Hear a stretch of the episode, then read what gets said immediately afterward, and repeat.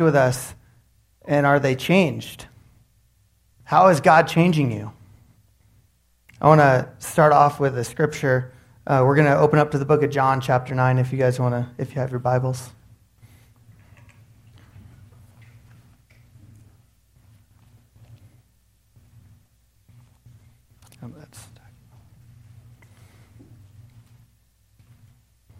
So, chapter 9, verse 1, it says, As he passed by, he saw a man blind from birth. This is Jesus, he's walking in. And his disciples asked him, Rabbi, who sinned, this man or his parents, that he was born blind? Jesus answered that it was not the, that this man sinned or his parents, but that the work, works of God might be displayed in him. We must work the works of him who sent me while it is day. Night is coming when no one can work. And as long as I am in the world, I am the light of the world. Having said these things, he spit on the ground and made mud with his saliva, and he anointed the man's eyes with mud, and then said to him, Go wash in the pool of Siloam, which means sent. So he went and washed, and he came back seeing. I love that. He came back seeing. Let's pray. Lord, I thank you so much that, that we can come together today, that we can gather uh, with like minded people. Your word says, where two or more are gathered, there you are also. And I thank you for your promise to be in this room today. Lord, I don't know what we brought into this room, I don't know what our expectations were. Uh, the pain that we brought in personally, uh, the expectations of maybe they're here to see a, a story about a guy who was an athlete and then had some stuff happen. But Lord, I hope that they leave here not seeing me, but seeing you. Seeing you in their lives. They came to hear my story, but they hear their own stories and how you're working in all of it the good, the bad, and everything in between. Lord, I pray that I could be a much, much, much lesser light to the greater light. And that when I open my mouth, it's just you that comes out. In Jesus' name, amen. So, back to my question what is your story? Where's God working and how is it changing you? Just like the, the blind man, whenever we look, whenever we encounter Jesus, we should come back seeing, but we don't always because we get lost and, and kind of wallow in our brokenness. And, and part of the problem is just what happened with the, the disciples. Did he sin or did his parents sin? What, what, the problem is we always make it about us. We always make it about us, but it's about God. We're, we look at that story, and were there other blind men in that town probably? Yeah. There were crippled people, there were uh, people with afflictions and diseases and experiencing, you know, huge challenges. Did he deserve a healing more than them? Did he deserve to be blind more than the people who weren't? And we try to seek, uh, you know, horizontally answers to these questions. And Jesus is like, no, you're missing the point. I didn't come to save you from all your problems that are temporary. I came to give you eternal life. He was born blind so I can show that the Messiah is here, that I have the power that I'm claiming to have, the authority from heaven. And, and, and I'm not going to fix every temporary situation. That's what I'm here to do. I'm here to show who I am. And the end of the story, the spoiler alert, is that I bring restoration to all things, that you go to a place with no more pain and no more suffering. And in the midst of these trials, I'm with you. That's the story, that's the gospel. But are we coming back seeing? Are we searching? You know, I believe that all of us have that same story. And, and mine is just one example of it. So, uh, again, I'm going to share a little bit, but I, I hope you reflect in your life and, and you leave hearing about you. Uh, before I jump too far into mine, I've got to introduce you to some of the characters. This is my wife, Bobby Jean. She's super, super awesome, one of my real life heroes. We have three little boys uh, Justice, Trig, and Hardy. Pastor Jesse says you guys really like the Zoom, so I'm going to really try to hit that. So that's Hardy, the little guy. that's Trig in the middle, and then there's Justice. You know, I'm always amazed because uh, I've got to share my story with some different groups. Like Andy said, we've done camp ministry together, um, got to speak in you know, some mission field situations, total, totally different cultures and beliefs. And um, what I'm amazed by is how people from different cultures and beliefs and ages and education levels, they say the same stuff. Like, I think we're just programmed in a way that, that we process information in the same way. And people hear my story and, and they say things like, man, you, you guys are so strong, or you guys are so brave or courageous.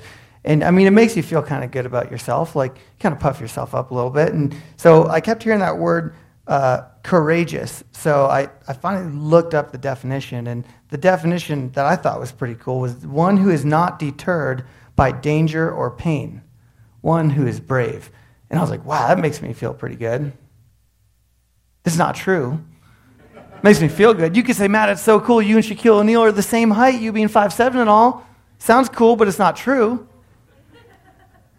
Man, I'm a lot of things, but I'm not courageous. Like, I was this little kid that was way too old to be sleeping in my brother's room, and I'm like, please, can I sleep in here? It's so scary. I don't want to be in my room. Like, I'm a lot of things, but I'm not brave.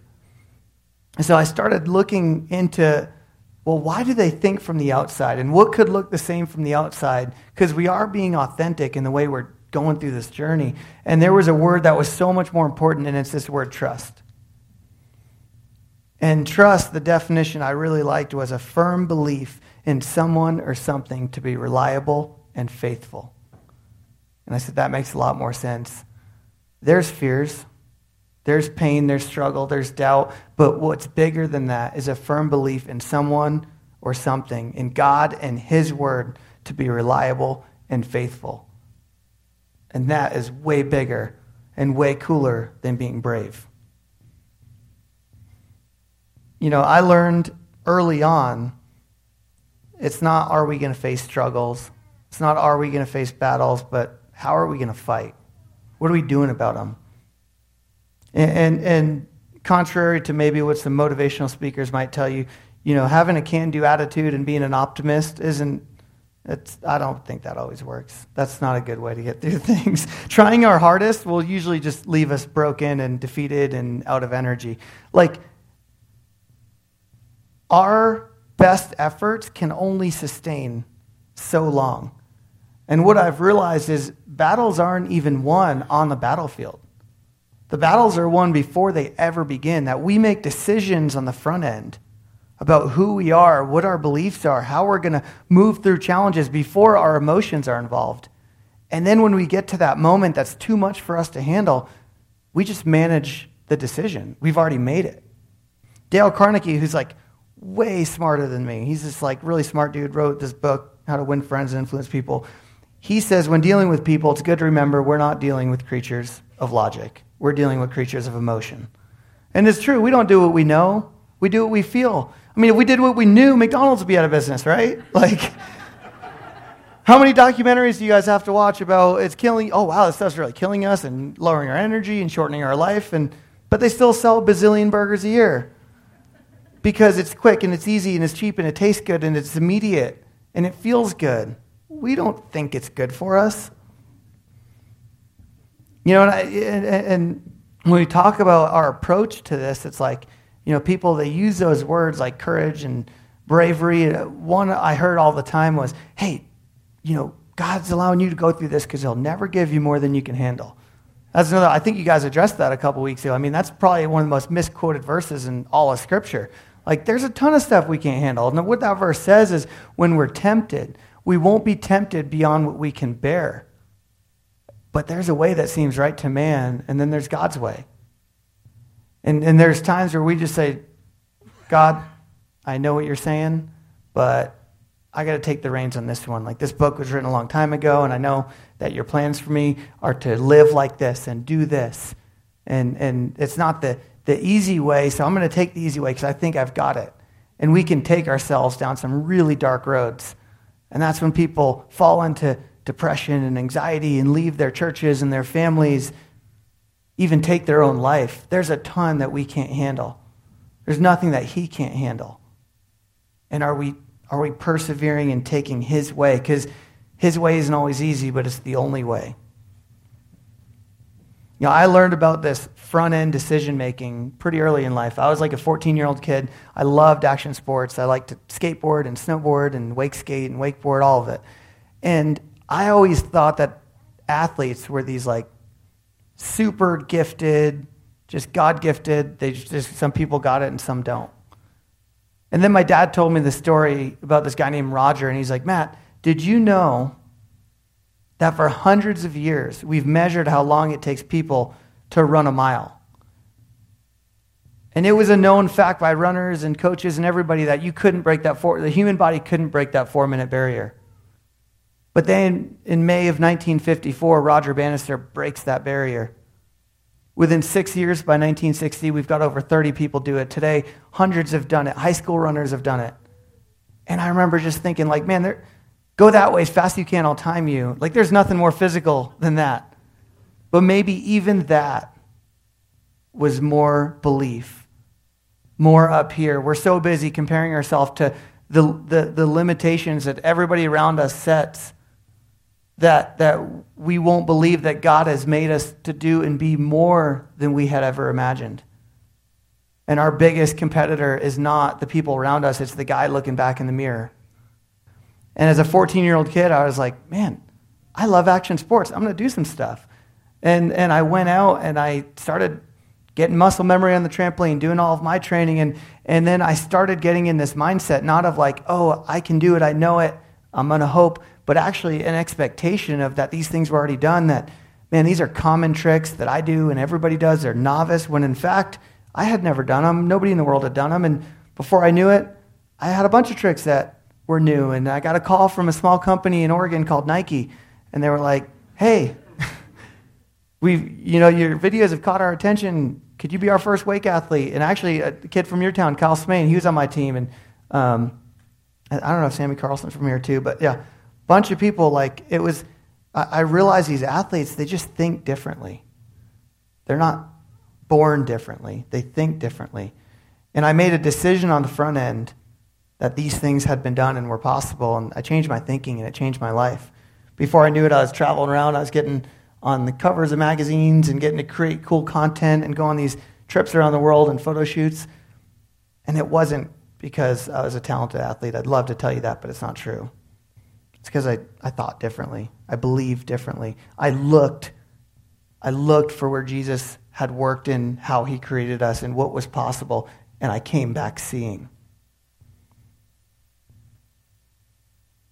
I, um, to kind of fast forward a little bit, at the top of my career, it's like I'm a kid that just won the lottery in my mind. I'm traveling the world, getting paid to do it, and this is what I'm going to do this the rest of my life, and maybe one day be a team manager, and all your dreams come true and you realize it's not that awesome. Like, that's really what it was. Like, I kept thinking if I could just, whatever, get on a cover or win this award or do this, I'd finally have that feeling of making it, the feeling of arriving. And eventually, God just put on my heart, like, Matt, where do I and others fit into this you world? Because at that time, I believed I was a Christian athlete and I was trying to give him the glory.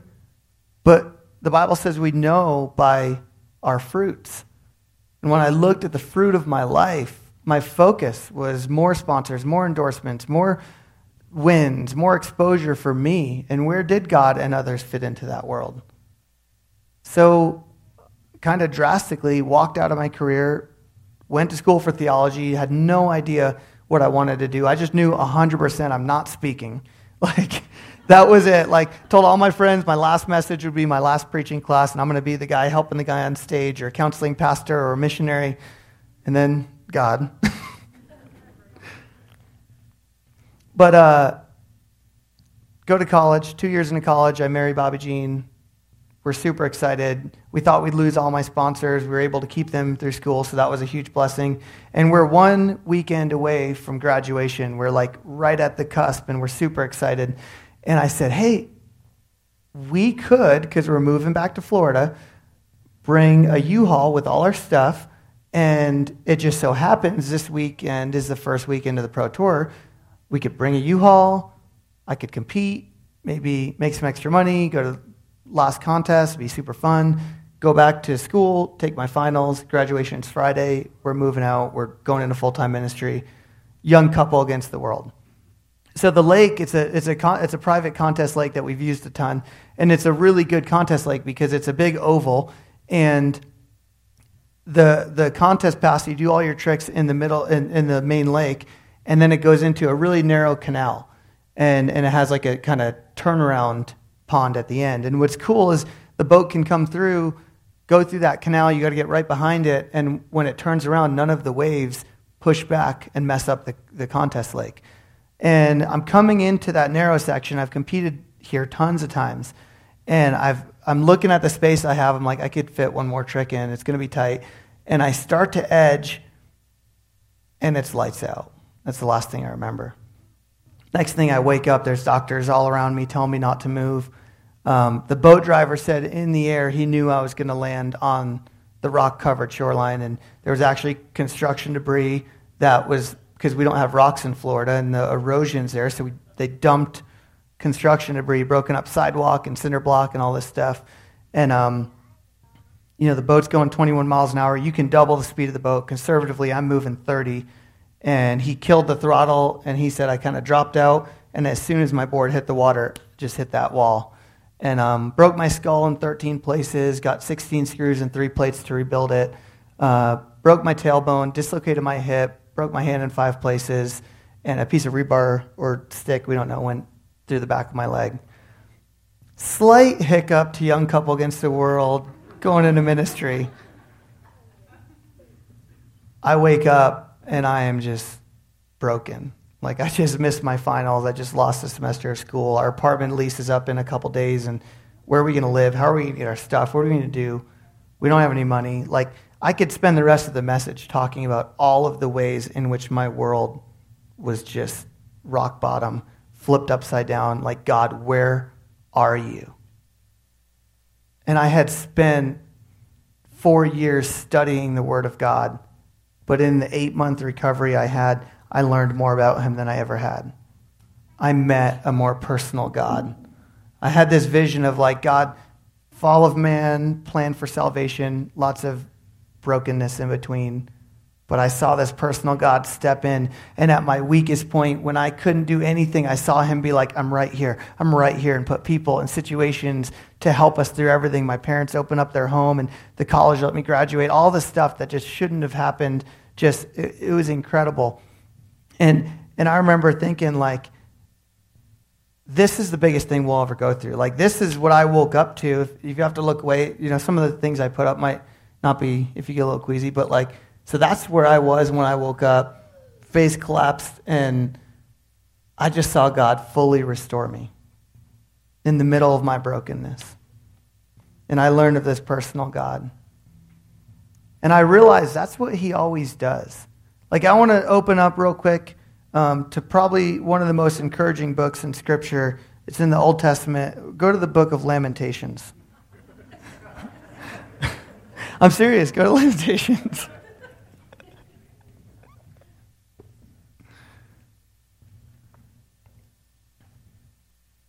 Lamentations 1. Really, really encouraging stuff here. How lonely sits the city that was full of people. How like a widow she has become. She who is great among the nations, she who was a princess among the provinces, has become a slave.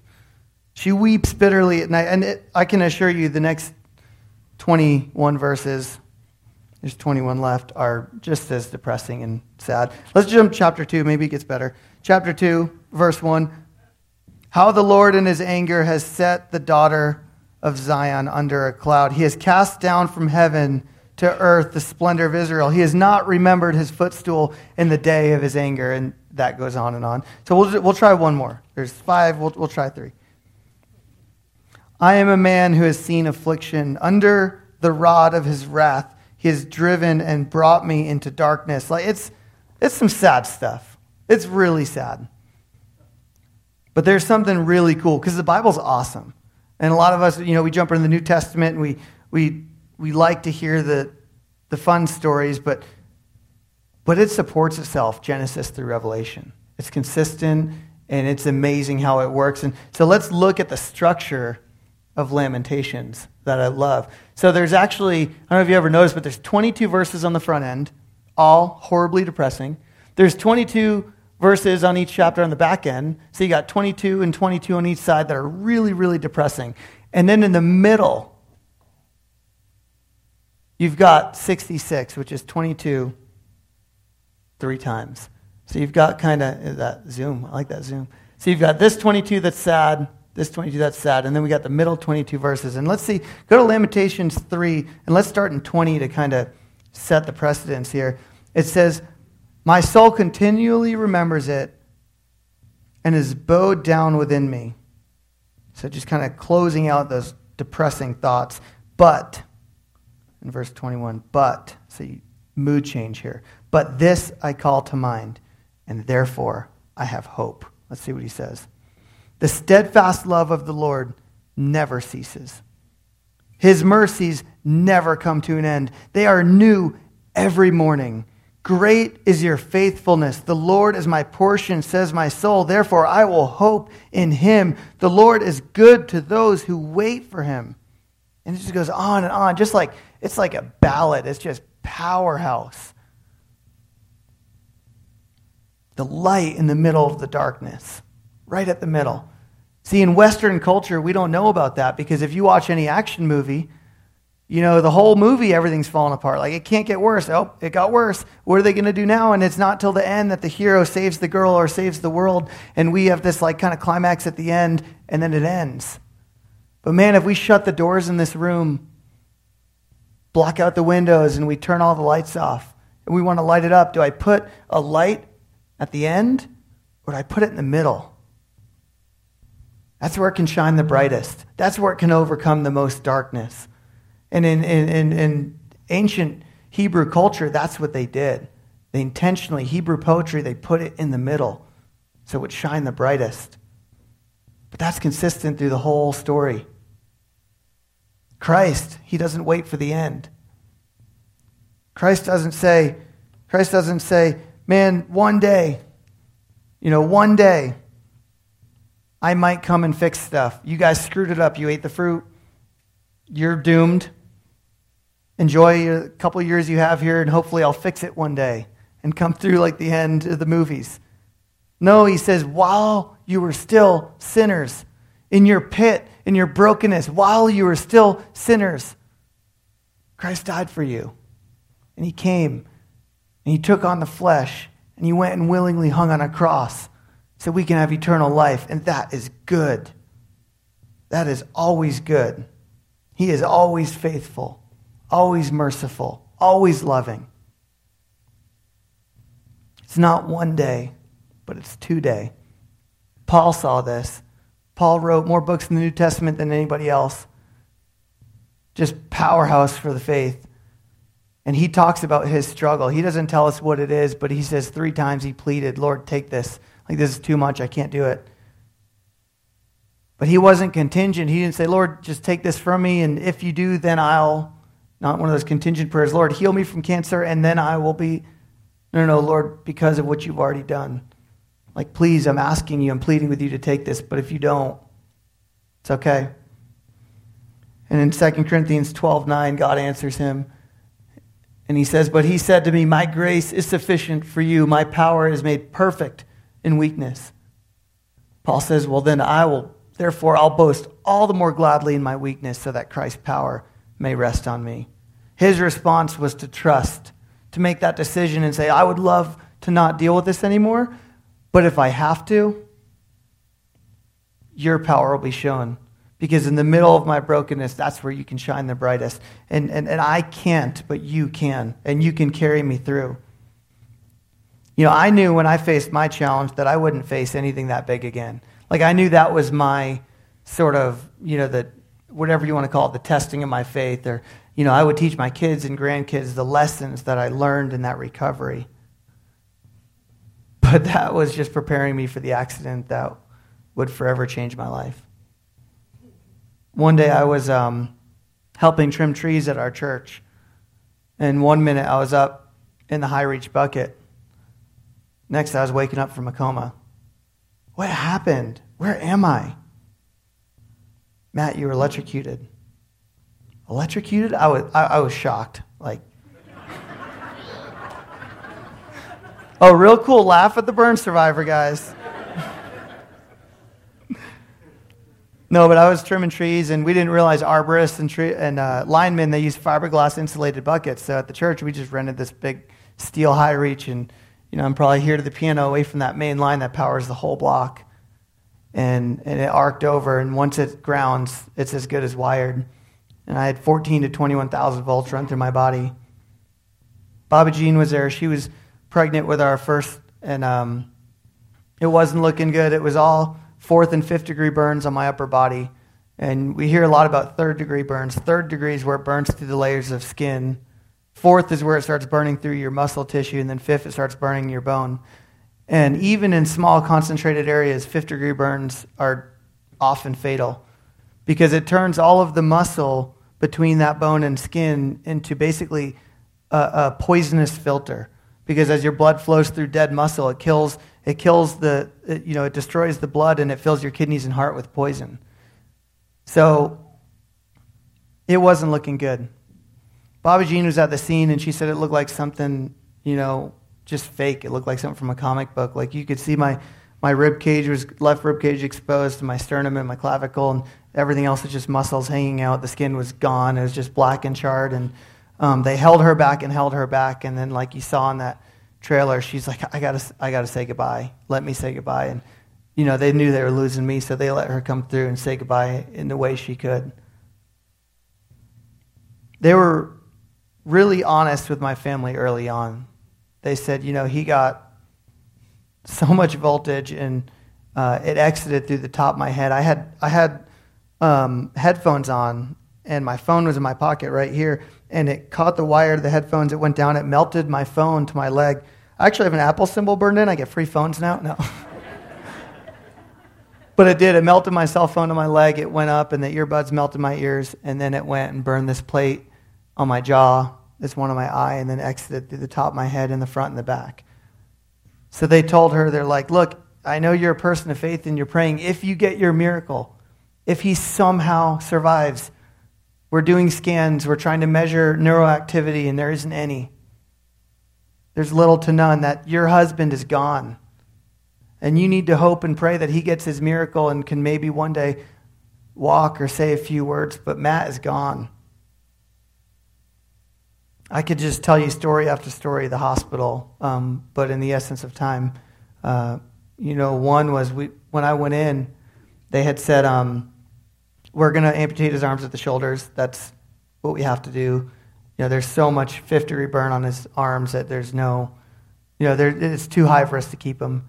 And my parents fought and fought and fought and just were like, no, is there anything you can do? Is there any, like, if he lives, he's going to have a baby and we want him to hold him. And, um, and finally, a few days in, they had delayed the surgery, delayed the surgery, and they said, look, it's not your call anymore. We can't allow his arms to kill him. So we've scheduled a surgery for 9, 9 a.m. to amputate his arms at the shoulders. And um, finally, at midnight that night, my parents were just pleading, Is there anything?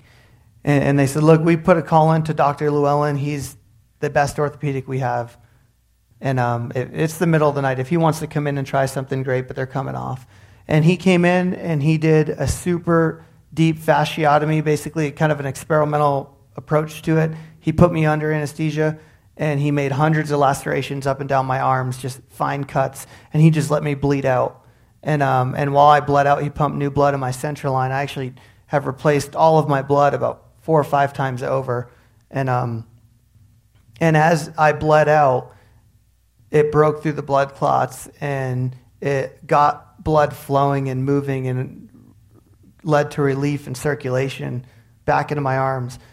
But a year later, when I was in his office, just broken, just crying, thanking him for my arms, I'm like, I'm like, I, you know, how do you thank somebody who gave you your arms? And um, and he just starts crying, and he says, Matt, he goes, I'm not bragging. He said, I'm the guy they call when they don't really have options. I'm sort of, I sort of know this stuff. I'm sort of the best. And when I saved your arms that, that night, I was doing it much in the way we save someone's legs in a wheelchair. He said, I cut through tendons and muscle flexors, and I knew you'd have limited to no use of your arms, and I have no idea why you can move the way you do. And then he just starts crying. There's a the the film we're going to show on Wednesday that we were trying to get a statistic for survival rates or something, and um, we couldn't find anything. And we called the power company, and they got their engineers on it, and they called us back a little while later and said, "Look, We've had people survive arc flashes where it like arcs to a transformer and someone's standing here and it blows you off. But as far as conducting through the body, like we can't find anything. We can't find anything. What we can tell you, if you want something, is is the the voltage and the amperage he received at a minimum is like hooking him up to six electric chairs and turning them all on. So we don't have an explanation. My real first memory was I woke up and I just saw blurry images. I had tubes coming out of me everywhere. And, and I, I saw these people in the room, and then there was just one person who was kind of escorting people out. And I, he was in a white coat, so I figured things weren't that good. And, uh, and he said, Matt, we're not supposed to do this like this, but I'm going to shoot you straight. He said, You've got fourth and fifth degree burns all over your upper body. We're doing surgeries every day. We're taking out dead muscle and trying to find more and trying to he said, but at some point in the next few hours or the few, or a few days at the most, you're going to move towards what's called septic. And at that point, you're going to have four to five hours to live. And I don't know if you have a living will or funeral plans or anything you have to share with your loved ones, but you know, we're going to keep you comfortable until you pass. And um, I remember sitting there and just thinking, hey, have you ever considered being a counselor? Because you've got really good people skills. but nothing prepares you for that moment. And at that moment, it was like, this book is real, if this story that I believe to be true with all my heart is real, and I have four or five hours left, or 40 or 50 years, I know the end of the story. And I'm not going to be somebody who you say, you didn't want to know Matt at the end. He wasn't himself. I'm going to pour into my loved ones and be me right to the end because this is just one part of the journey. Because He is good, He's always good. It's not if you save me, it's because you already have saved me. I'm going to show you a couple pictures from the hospital. Um, this is sort of when I first came in um, and was in the coma, and things were looking pretty bad. Um, this next one is kind of cool. This was about a month and a half in. Um, that's an artificial lab made product called Integra. You can't put skin grafts on top of fourth and fifth degree burns. Um, you have to create a layer first. You, you can't just lay them on top of bone and muscle. So that shiny stuff is um, that Integra product. And then that kind of Iron Man looking thing in my chest, that's actually my sternum. We hadn't cut out that part of the bone yet, so it was still burnt. This last picture is probably one of my favorite. Um, you could see even through her mask, you could see Bobby's smile. She made a decision on the front end, and then she managed that decision. And she'd go in and she'd hold my hand and she would encourage me. And then she'd walk into the hallway and collapse and wonder if that was the last time she'd ever talk to me. Wonder if she was about to become a single mom as she started this journey when she said for better or for worse. This is way worse. But she made that decision, so it wasn't, what do I do? It was, how do I manage it? How did we just have a role reversal? I went from being the provider, the protector of my home, to somebody who couldn't open a water bottle or use the restroom without help. Super humbling. Being a pro athlete to not able to do anything, just be a burden on your family and your friends. 26 times in the last six and a half years, she's held my hand while I went under anesthesia and had over 70 operations. She made that decision on the front end, and she chose to look, and she came back seeing. She could have gave up and walked around blind with mud on her eyes and said, "Now we're in a mess and we're going to split up." And it's amazing I've been to trauma events, I've been to burn conventions, and how many spouses walk into that room and say, This is too much, and they walk out. And at that point in our brokenness and in our struggle, we were in our pit. She wanted to be a stay at home mom and homeschool. And now she's working full time, a remote job while she's driving me five days a week to physical therapy when I get out, while she's caring for a newborn, while she has a husband that needs three hour dressing changes twice a day, that can't do anything, that's way more work than a baby. Complete role reversal. And at that time, the romance, the part of our marriage that makes us us, that was gone. And she said she just thought that was like, that she was just, that was her cross to bear, that our marriage would never be the same. And I can stand up here today and say it's better than it's ever been, that we understand each other on levels that we never could because we went there together and we, we didn't let it split us and we chose to look and we came back seeing. We saw the work that he would do. Probably the question I get asked more than any. And it's funny because it's not even a realistic question, but people say, Matt, if you could go back, would you change it? And that's a hard question. That's a really difficult question to picture. You know, if I could have a young uh, conversation with a younger Matt, and in just a couple words, don't get in that bucket. I could take away all the pain and all the surgeries and all the suffering and all the brokenness. That's a really hard question to answer, honestly. But the answer is no. If I could go back and talk to a younger me, I'd say, Matt, remember when we were little? Remember when we were little and we were scared of the dark? We'd sit in bed at night and we'd, we'd think we heard a noise in our room and I'd jump up and I'd flip the light on. And I'd see the truth is there was no monsters, that I was okay. I'd turn the light off and I'd get back in bed. And pretty quickly, as I sat in the darkness, I forgot the truth I learned in the light. I'd say, Matt, you're going to go through some darkness in the next few years, some big things. Don't forget the truth you learn in the light that you're loved, you're valued, you're bought at a price, that God has plans for you. And in this life for the next, He brings full restoration to all things. That's the God we serve. Look for that light and come back seeing. I don't know how many of you guys have kids. Um, if you don't, I highly recommend it. Get married first, do things God's way. but um, have you ever seen what happens when a binky falls out of a, a binky or pacifier falls out of a baby's mouth? I mean, it's like, it's life, t- life-changing stuff. It's amazing. We're sitting there. Justice is uh, about four months old, and he's got his binky. He's chilling in the kitchen.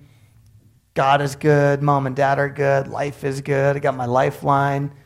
Everything's awesome. And then it happens. Falls out of his mouth. And if he could talk, he would be saying things like, Mom, Dad, why'd you bring me in this world? God, why would you do this? It's so unfair. My lifeline's gone. Why do I exist? Like, and his world collapses. And we as parents look down and we're like, little, bro, dude, take it down like 10,000 notches. You're, you're, fu- dude, it's not gone forever. It's clipped to your shirt. It's right here.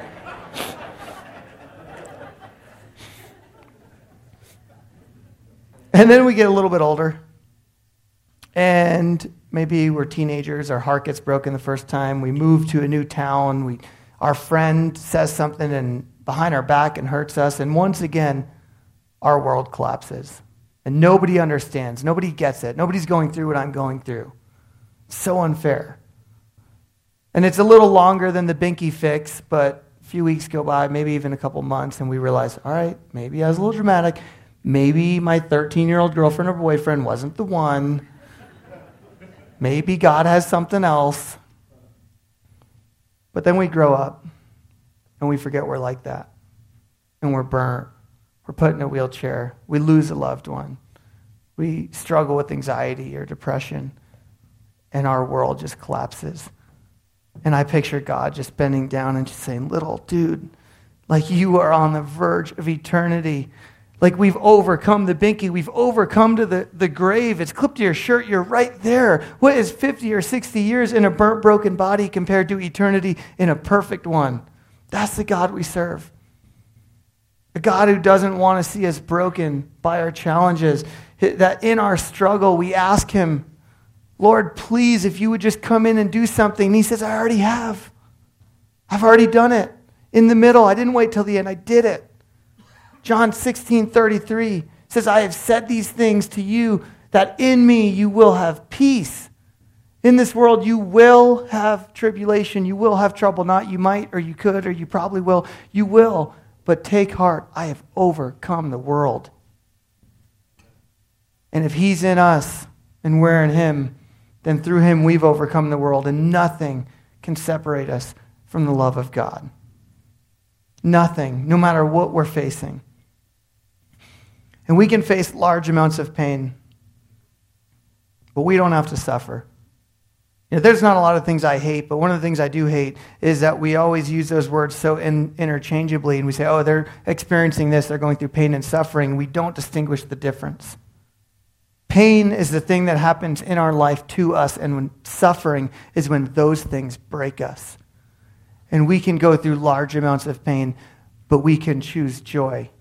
We can choose peace. We can choose contentment. And we choose it by choosing Him to sometimes say, I don't know the end of this particular struggle, but I know you're working. And even if I don't understand it, I know the end of the story. Are we choosing? Are we seeking? Are we coming back seeing? Are we at a place where we say, God, if you never do another thing for me, I owe you the rest of my life? You know, we have processes in our head Uh, if you're familiar, everyone uses computers, and if you, you know, if you use Apple, their processing system is Mac or iOS. If you use PC, you have Windows. But our brains use narrative. And our processing system is stories that we tell ourselves. That's why I'm so passionate about stories, because we all have a story. I have mine, you have yours, and, and they root together, they bring us together, our journeys. But what narrative do we tell ourselves? If somebody calls you right now and says, hey, I got in a wreck, you, you tell yourself 10 stories in a matter of a few seconds. Do they need a tow? Are they okay? Are they, you know, is it drivable? Are they hurt? You know, we start going down these different pathways and narratives. What stories are we telling ourselves? How are we looking? What foundation have we built into our processors to choose joy, to choose to see? Or are we choosing to find pain and choosing to find the struggle and choosing to find what's not good? And I, I want to be super clear here because I don't want to mix up that emotions are bad. Because what I don't want is for us to go out there and face our struggle and smile and be like, it's great. No, it's not great. Don't say it's great when it's not great. It's not good. There's things that are not good. And, and the world shows the hero in the movie as that Marine that's everything's falling apart around him and he's just kind of stone faced and removed and super strong. And we created that because it's easy. You never see a marriage counselor being like, yeah, this, this couple, I don't know. You know, the problem is the husband, he just communicates his feelings too much and he talks a lot and he's just really open and. no, it's easy to close up. It's easy to shut the world out and be like, I'm fine. Push people away, build walls. That's easy. But look at Jesus. The guy, he's, he's the guy who came and he laid it all on the line, left it all on the field. And he came in one of the most powerful spots in all of Scripture. John 11 35, Jesus wept. The creator of the universe wept. Vulnerability, pain, emotions are real. They're part of our life. They're okay. Courage is not numbing it or ignoring the pain. It's understanding it's there, but trusting the truth and staying the course. When Lazarus died, Jesus didn't start to question God and question what he could do and could I really save these people and could I raise him and could I have done any? No. He knew the plan. He knew he was going to raise Lazarus. He knew he was going to save the world. But in that moment, he was able to recognize his friends, the people he loved, weeping Lord, if only you'd been here, you could have done something. And they just, they've gone through so much and the weight of that moment and the, the pain that they were experiencing together, he was able to be present and weep and recognize Emotions are okay. Guys, if you're like that, go watch the notebook. Go have yourself a good cry. You need it. How do we go through these things and stay the course? Make the decisions on the front end that when I face these pains, I face these tribulations, I face the prognosis from the doctor or, my accident or my loss, that it doesn't change my belief. It might change the things I do today. It might make me need to step away for a while and, and, and lean into that and come to terms with some stuff in my life and be real. But it doesn't change who God is, it doesn't change where I'm going and what He's doing. And when we get to that point, kingdom living starts now. It's not one day, it's God in the middle that we can have joy in the midst of sufferings. Not happiness. Happiness is temporary, but joy. Because we can look and see his goodness. Or we can walk around with mud on our eyes, blind and lost. Because there's an action step. That guy could have said, I don't know what's going on. That guy rubs some mud on my eyes, and I guess it doesn't matter. I'm blind anyways, and where's the bathroom?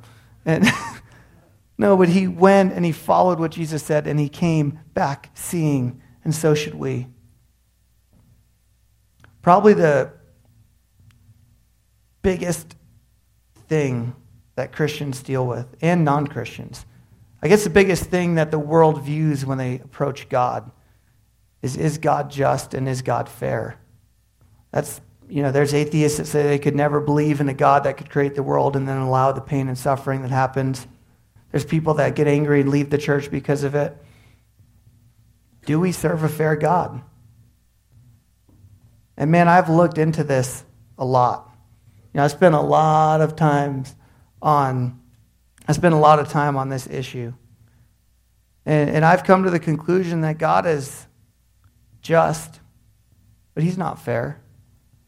And like, Pastor Jesse, don't throw me off stage. Just give me a second. He's not. I don't believe God's fair.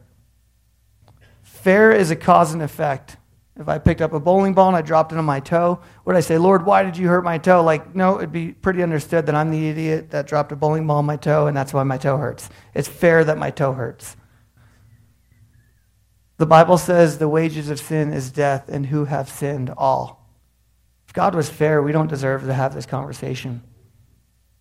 If he, if he was fair, he didn't have to come to the cross. That's why it's called grace, because it's not deserved. It's not entitled, it's not deserved, it's not expected. It was grace. But he chose to be unfair. And he didn't just do that. He didn't just go to the cross and say, okay, you've got one day, you've got deliverance from all this mess you're in. But he said, No, I'm going to give you my Holy Spirit, and he's going to be with you, and you can communicate with me. And in the challenges, I know there's stuff and brokenness and sin in this world that, that you're going to experience stuff, but I'm going to be with you, and I'm going to be walking with you every step of the way. Why is it that the best doctors said, Not is there heart damage, but how bad is it? They were sure my kidneys were going to fail, sure my arms had to come off. Sure, the brain damage was severe. Sure, they were keeping me comfortable until I died. Why were the best doctors wrong again and again and again? Because we serve an unfair God that's crazy about you.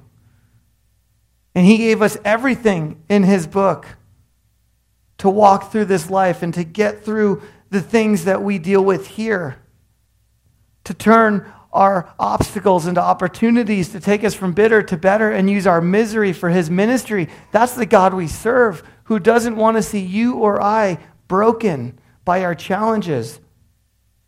But he's already overcome them because of what he's done in the middle.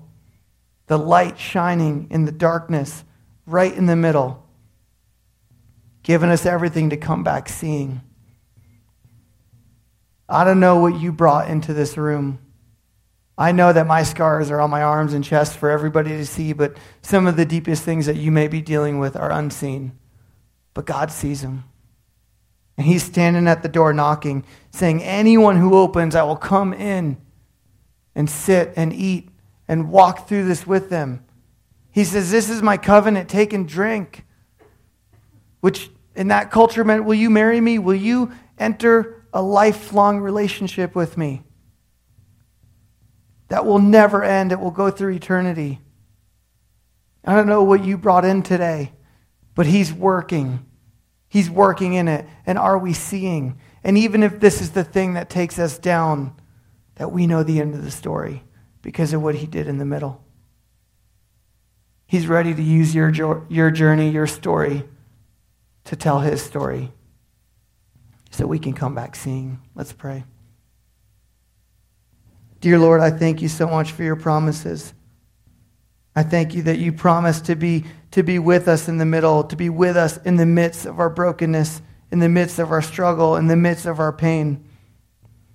Lord, I know that you see everybody's life in here, that they've either been through something, they're going into something, or they're in it. Lord, and I know that you're working, and it's not always the way that we, we want. But if we look, we will see that you are always good, and you are always faithful, and you are always just, and you are always merciful, and you are always loving. Lord, I thank you that your word says that they will know us by our love. I pray that we're, we're not going to do something one day, but what are we doing today? What are we doing in Truckee, California when we leave this place? Lord, I ask that when we leave this place, we didn't hear a message from me. We heard a message from you, and it's not something that just we leave it in this building, but we go and we're in the world, but not of the world. That people in this town look and they say, You're different. That they see the joy and the contentment and the peace that only you can bring, and they want what these people have till this, this church is exploding. We can't see people. Lord, start a revival in this town because the people in this building come back seeing. We ask all these things in Jesus' name. Amen. Would you guys stand with us? We're going to close in a couple songs.